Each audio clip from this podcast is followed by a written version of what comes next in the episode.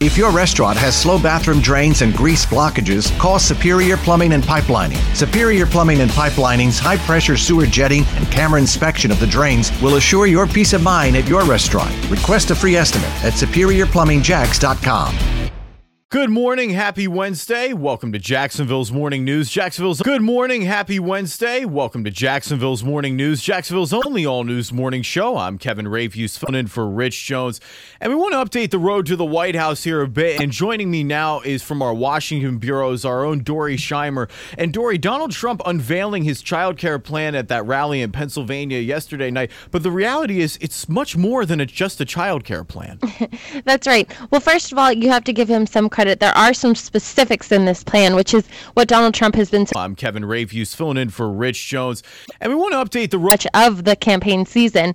Um, it will exclude the cost of t- uh, child and elder care from taxes. It creates a child savings account, from our uh, Washington. meaning that those annual contributions that you put towards your child care would be excluded from taxes. And the bureaus are headline is that he proposed six weeks own Dorey Scheimer. of paid leave.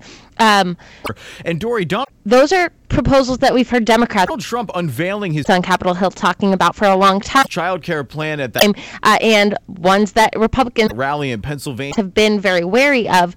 A lot of the reason yesterday night. But for that is the pay for. Uh, Donald Trump's the reality is, it's much plan last night introduced billions of dollars in new spending. more than it's just a child spending. Uh, Republicans in Congress are that's right. We opposed to new spending. Uh, they want you have to give him some offset. They want to pay for for every one of those dollars. Are some specific. And Donald Trump's answer to that was that he this plan, which is what pay for this plan through waste, fraud, and abuse, identifying Trump has been so criticizing and eliminating them, and that would save all the money. This is something we hear from politicians all the time, and the truth is, is that it, it- it doesn't work that way.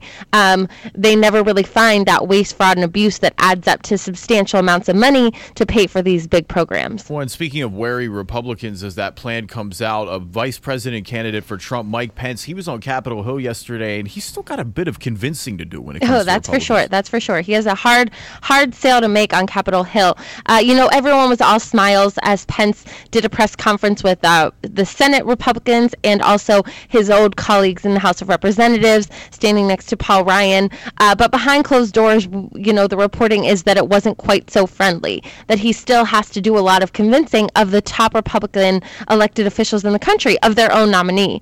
Uh, in the New York Times today, Jonathan Martin reports that one uh, Republican lawmaker said to Mike Pence, "You know, my daughter came home from school and said, "Daddy, Donald Trump hates women. What do you what what is the campaign doing?"